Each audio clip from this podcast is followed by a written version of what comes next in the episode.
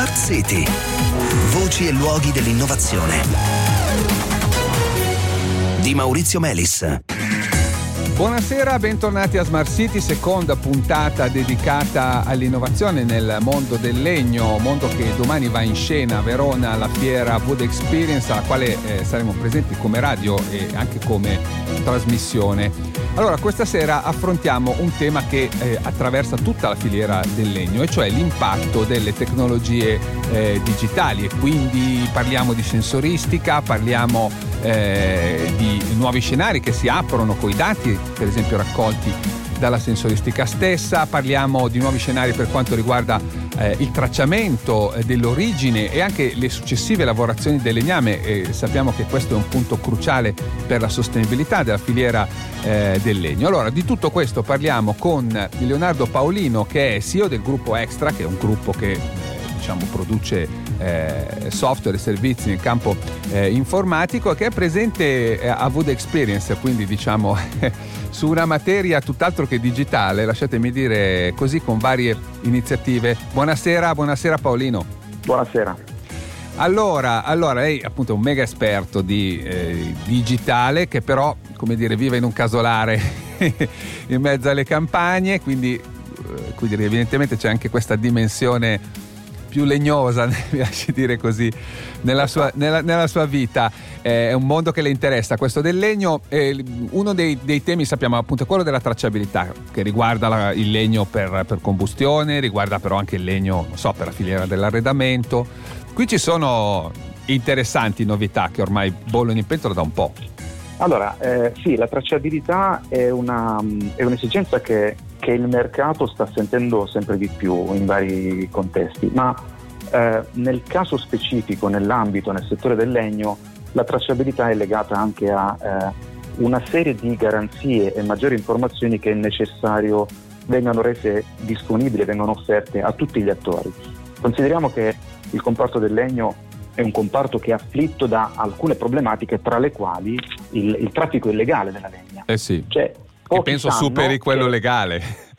Assolutamente. Allora diciamo che almeno per quanto riguarda eh, le transazioni illegali è secondo solo al traffico di droga. Addirittura. Si stimano 100 miliardi l'anno a livello mondiale di traffico di legno illegale.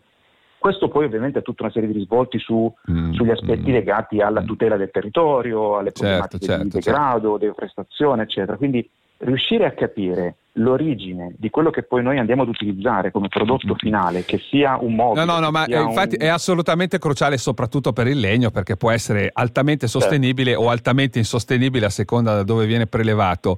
Qui, eh, qui, c'è la tecnologia blockchain, mi pare si stia affermando come strumento. Allora, sì, il paradigma sostanzialmente al quale si comincia a fare riferimento in vari settori, e nello specifico del legno, ambito nel quale, come si diceva prima, sono particolarmente interessato è proprio l'utilizzo della blockchain mm. per tracciare gi- digitalmente il percorso, quindi partire dalla foresta per arrivare fino al, al prodotto finito, riuscire in qualche modo ad avere visibilità di quello che è stato il percorso compiuto dalla materia prima fino al prodotto finale garantisce mm. tutti gli attori. Certo, e c'è un, progetto, c'è un progetto che si chiama VoteChain, giusto? Allora, c'è un progetto sì. tra i vari che implementano la blockchain nei contesti agro-food, eh, c'è, c'è, un progetto che si chiama Wood Chain che è stato sviluppato eh, da una serie di partner il cui capofila è uno dei soggetti che si preoccupa di garantire mm-hmm. la corretta gestione della filiera bosco-forestale ed è eh, PEFC, è un organismo certo. internazionale che vede un, un attore presente in Italia eh, certo. che ha avviato questo tipo di sperimentazione. Che certifica, come è noto, appunto l'origine eh, sostenibile del, del legname.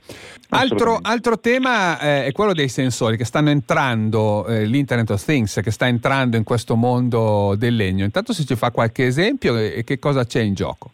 Allora, la sensoristica è fondamentale per acquisire i dati all'interno di un processo o all'interno di un'intera filiera, perché tanto più noi siamo in grado di raccogliere dati, tanto più siamo in grado di gestire l'intero eh, sistema, per cui abbiamo bisogno del dato per monitorare.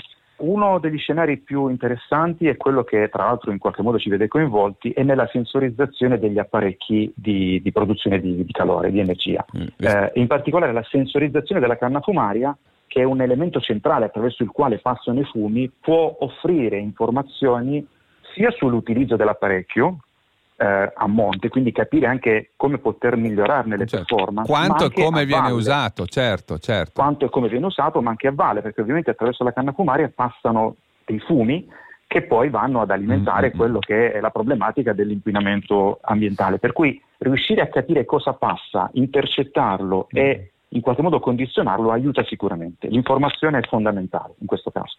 Tra l'altro le canne fumarie credo siano ancora adesso eh, una delle principali ragioni di incendio, quindi non sarebbe male monitorarle. Assolutamente, allora monitorare il dato ci permette ad esempio di pianificare gli interventi, banalmente di pulizia della canna certo. fumaria, tenendo presente che gli incendi delle canne fumarie sono assolutamente frequenti. Una statistica dice che nella sola provincia di Brescia ogni giorno ci sono due incendi di edifici causati dall'incendio della fuligine all'interno delle canne fumarie.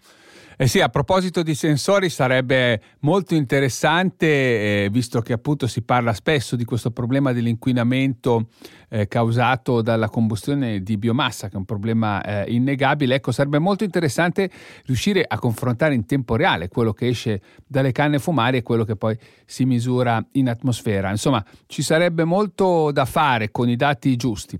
Ma ci dobbiamo fermare qui. Grazie Leonardo Paolino. Grazie mille a voi. Grazie anche a tutti gli ascoltatori per essere rimasti con noi. Appuntamento a domani sera.